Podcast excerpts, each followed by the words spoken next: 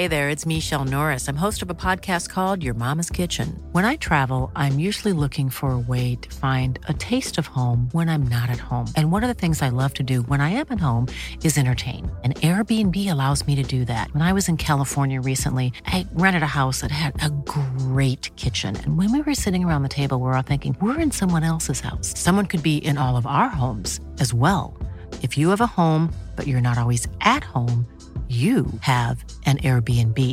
Your home might be worth more than you think. Find out how much at airbnb.com/slash host.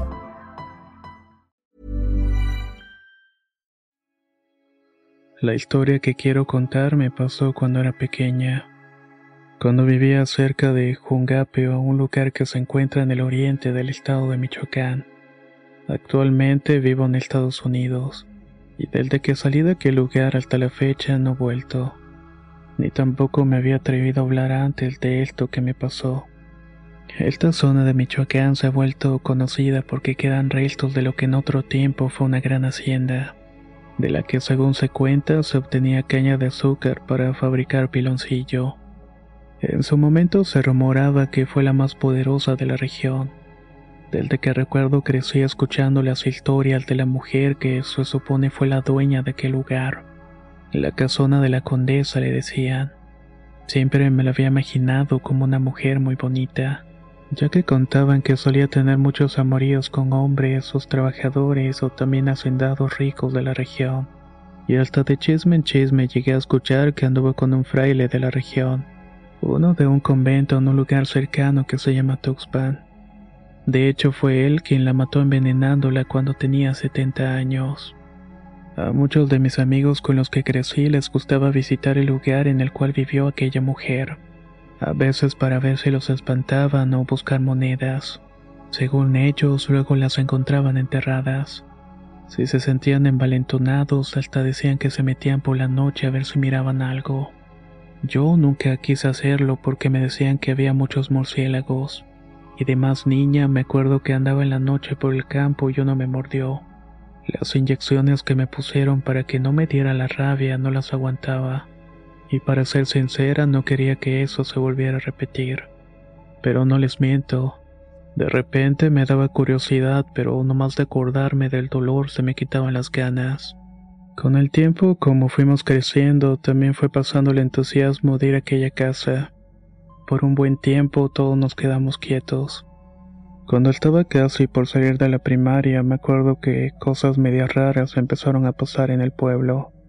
Algunos hombres de forma muy repentina dejaron de verse. Recuerdo que mi mamá llegó a preguntarle a mi papá si no sabía qué había pasado con ellos. Pero mi papá, siempre muy serio, decía que no, que casi no conocía a los que habían desaparecido pero que a lo mejor se habían ido a Estados Unidos para buscar una vida mejor. Con el tiempo otras personas fueron desapareciendo, pero nadie hablaba de eso. Cuando iba por las tortillas o nos tocaba ir al catecismo a la iglesia de la Asunción, veía a las señoras platicando, volteando la cabeza para atrás, como fijándose para ver si alguien las estaba mirando o las escuchaba. Justo ese verano en el que salí de la escuela el ambiente de la casa se sentía pesado como si cierta tristeza se estuviera respirando casi todo el tiempo. Supe porque pude escuchar de nuevo una conversación entre mis padres. Mi papá se había quedado sin trabajo ya que la tienda en la cual trabajaba en Tuxpan había cerrado. Los dueños le habían tenido que vender. Pero si no era suficiente con eso, le contó a mi mamá que llevaba rato sin mirar a uno de sus amigos, uno que tenía desde que era pequeño. Hasta yo lo conocía porque veo una foto de él y mi papá en el refri. Salían los dos abrazados del hombro sobre el cofre de una camioneta roja. Creo que había sido del abuelo. Siempre que iba a abrirlo para sacar la coca que tomábamos a la hora de la comida, veía la cara de los dos ahí. Una tarde, mientras estábamos comiendo, mi papá nos contó que había encontrado otro trabajo, pero que no era tan bueno. Pero al menos nos podría sacar del apuro y nos daría algo para comer. Iba a ser el nuevo velador de la casona vieja que había sido de la condesa, esa a la cual a mis amigos les gustaba meterse cuando eran chicos, como muchos muchachos había metido para meterse sustancias o tomar. Los dueños, que por cierto vivían en la Ciudad de México, quería que hubiera alguien que cuidara la casa por las noches y que también la limpiara. Como se habían quedado sin el último velador y no muchos animaban a tomar el trabajo, estaban ofreciendo una buena paga. Los primeros días recuerdo que mi papá llegaba contento a la casa por las mañanas. Decía que el trabajo estaba sencillo, que solamente tenía que aguantarse el sueño, pero con lo que se llevaba de la casa para comer y echarse el café, con eso aguantaba. A mí me gustaba esperarlo todas las mañanas en la puerta para que me contara lo que había visto. O tal vez había encontrado alguna moneda o algo más para que me dejara verlo o me lo regalara. Una mañana llegó a la casa muy serio sin levantar la mirada del piso. Entró y no quiso comer nada. Solamente le dijo a mi mamá que no dejara que nos acercáramos a la casa que cuidaba y que no quería volver a escuchar una palabra de ese asunto. Nadie de la casa entendió el porqué, pero le hicimos caso. Lo siguiente que voy a contar es algo que hasta la fecha me paraliza. Ya siendo grande con mi esposo y mis hijos, todavía me sigue costando trabajo recordarlo. De hecho, puedo sentir cómo los pelos de la nuca se me están parando en este momento.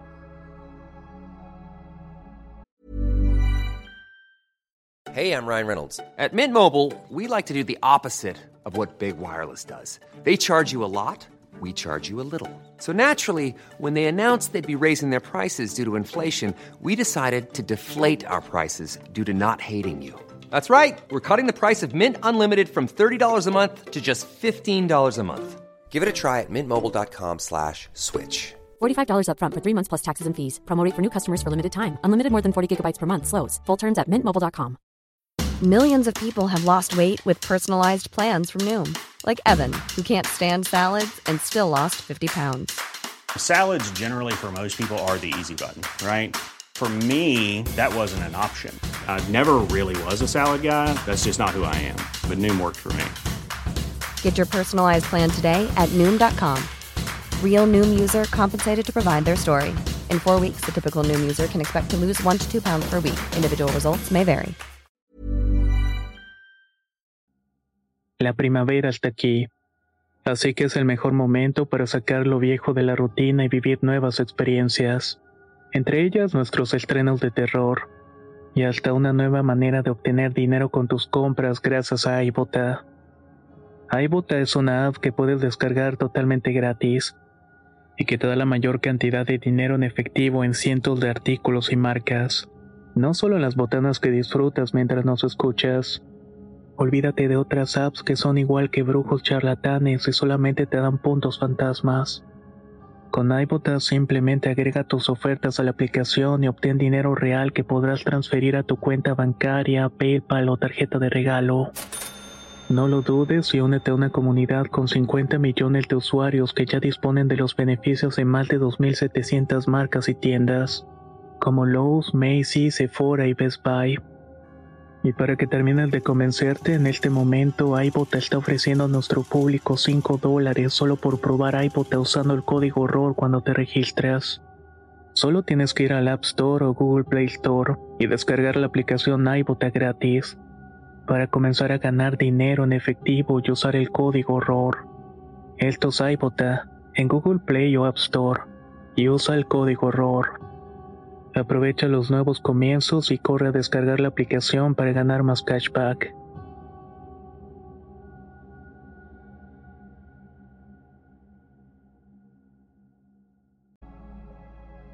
Una tarde, después de que mi papá se fuera a trabajar, mi mamá se dio cuenta de que se le había quedado el termo con el café y el cesto de las tortillas.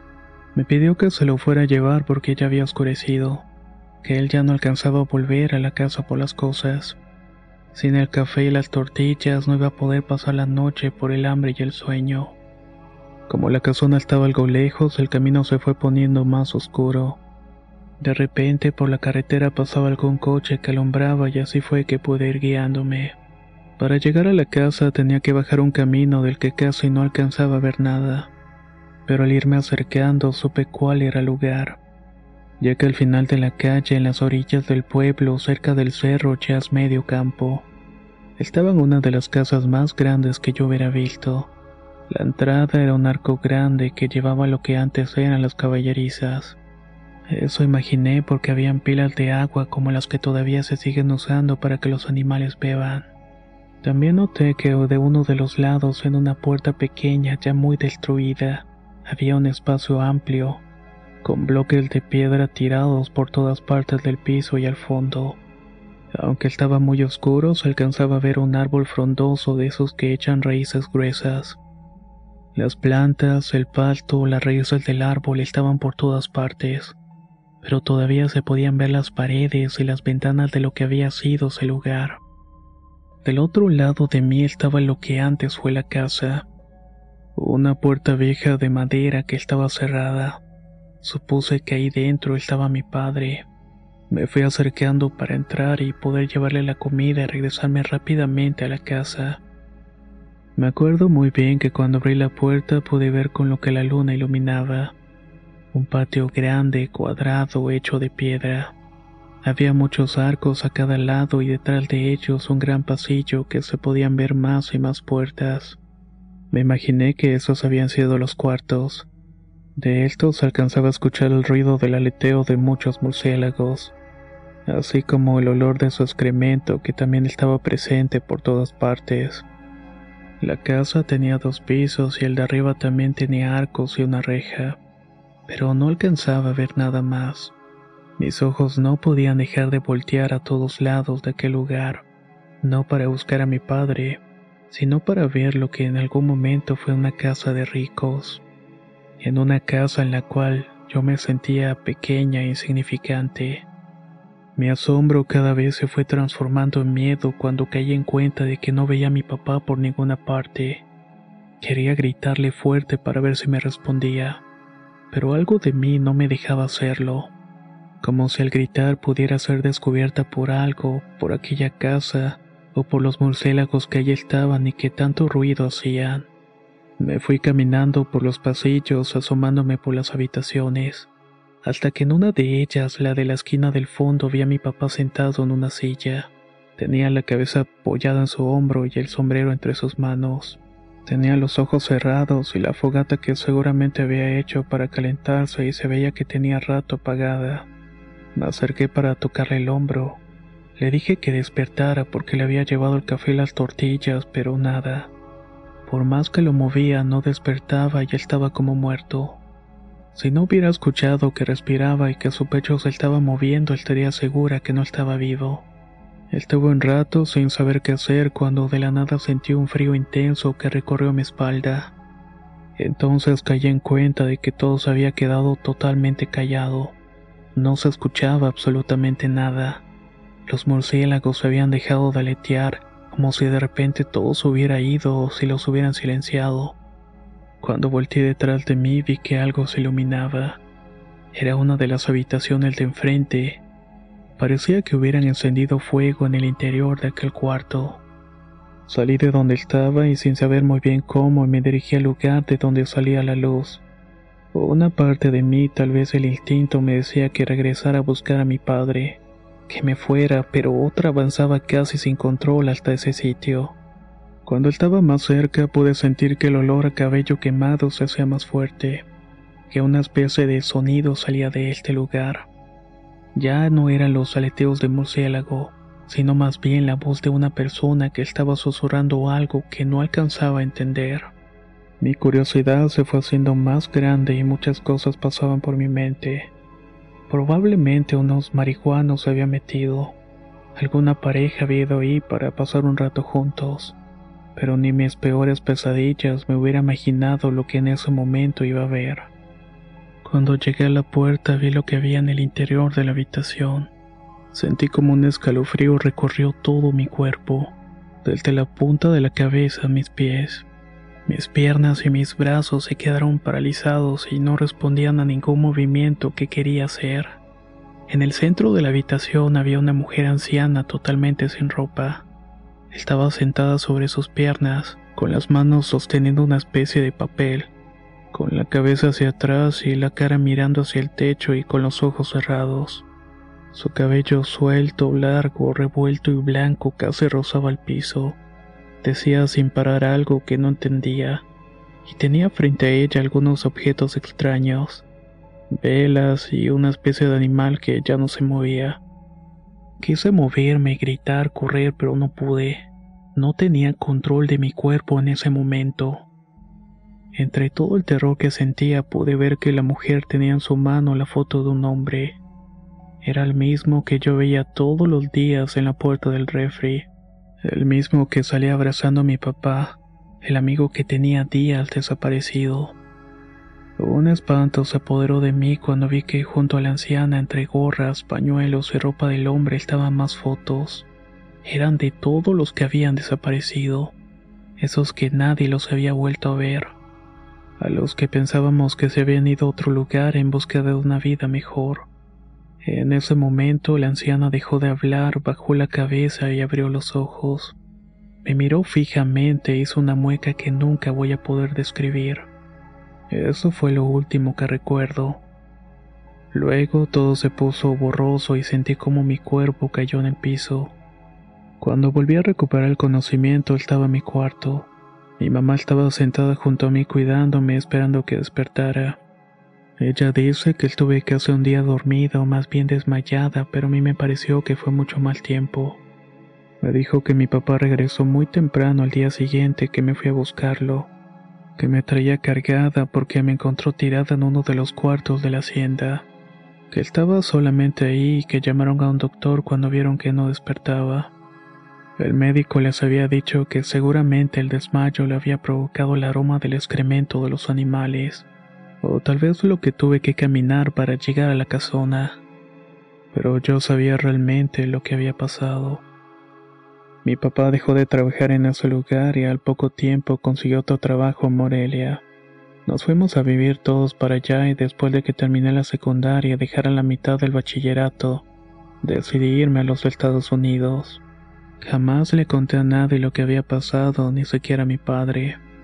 En una ocasión, tiempo después que regresó a México a visitarlos para que conocieran a sus nietos, hablando con mi mamá le pregunté que si habían regresado al pueblo, que si alguien más volvía a desaparecer después de aquella vez que como cuando era pequeña. Ella me contestó que no. Lo último que supo fue que mi abuela le dijo un poco antes de que muriera como si fuera una especie de secreto, que ese tipo de desapariciones ocurrían cada cierto tiempo cuando el espíritu de lo que fue la dueña de esa casa regresaba al lugar donde había muerto. Lo hacía para llevarse las almas de los hombres y cobrar venganza, hasta que ella pudiera descansar en paz y entrar al cielo. Mi mamá dijo que mi abuela estaba loca y que eso era puro cuento, que seguramente esos hombres habían ido al otro lado, que andaban en malos pasos. Yo solamente le respondí que sí, que seguramente eso había pasado. Nunca supe explicar qué fue lo que vi esa noche, pero a veces cuando estoy dormida vuelvo a ver la cara de la anciana observándome. En ese momento una desesperación se apodera de mí. Mi cuerpo vuelve a paralizarse y siento como alguien me sujeta de los brazos. Por más que quiero despertar no logro conseguirlo. He escuchado que la ex hacienda de María Catarina Dávalos y Orozco, tercera condesa de Miravalle, sigue ahí de pie en medio de un pueblo de Michoacán, que la gente va a visitarla y se hace fotos. Incluso en algunas ocasiones hacen recorridos turísticos nocturnos. Yo solo estoy segura que jamás volvería a entrar en ese sitio. ¿Qué tal comunidad de relatos de horror? Espero que hayan llegado hasta el final de esta historia tan interesante que nos han compartido. Probablemente algunas personas de México conocen este lugar y tal vez algunos cuantos más han ido a esta ex hacienda. Si es así, por favor déjenos sus opiniones en los comentarios. ¿Todavía se siente alguna especie de vibra extraña? ¿O únicamente esa sensación ocurre cada cierto tiempo? Soy Antonio de Relatos de Horror y nos escuchamos muy pronto.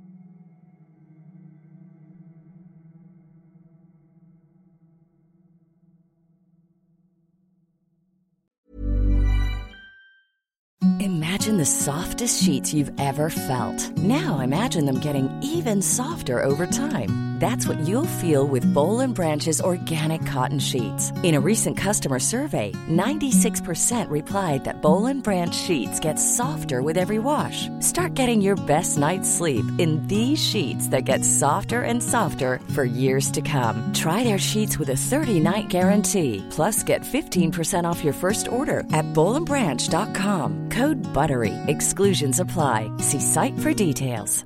How would you like to look five years younger? In a clinical study, people that had volume added with Juvederm Voluma XC in the cheeks perceived themselves as looking five years younger at six months after treatment. Look younger, feel like you. Add volume for lift and contour in the cheeks with Juvederm Voluma XC. Reverse signs of aging by adding volume to smooth laugh lines with Juvederm Volure XC. For important safety information and to find a licensed specialist, visit juvederm.com. That's J U V E D E R M.com. Not for people with severe allergic reactions, allergies to lidocaine, or the proteins used in Juvederm. Common side effects include injection site redness, swelling, pain, tenderness, firmness, lumps, bumps, bruising, discoloration, or itching. There's a risk of unintentional injection into a blood vessel, which can cause vision abnormalities, blindness, stroke, temporary scabs, or scarring. Talk to a licensed specialist to find out if it's right for you.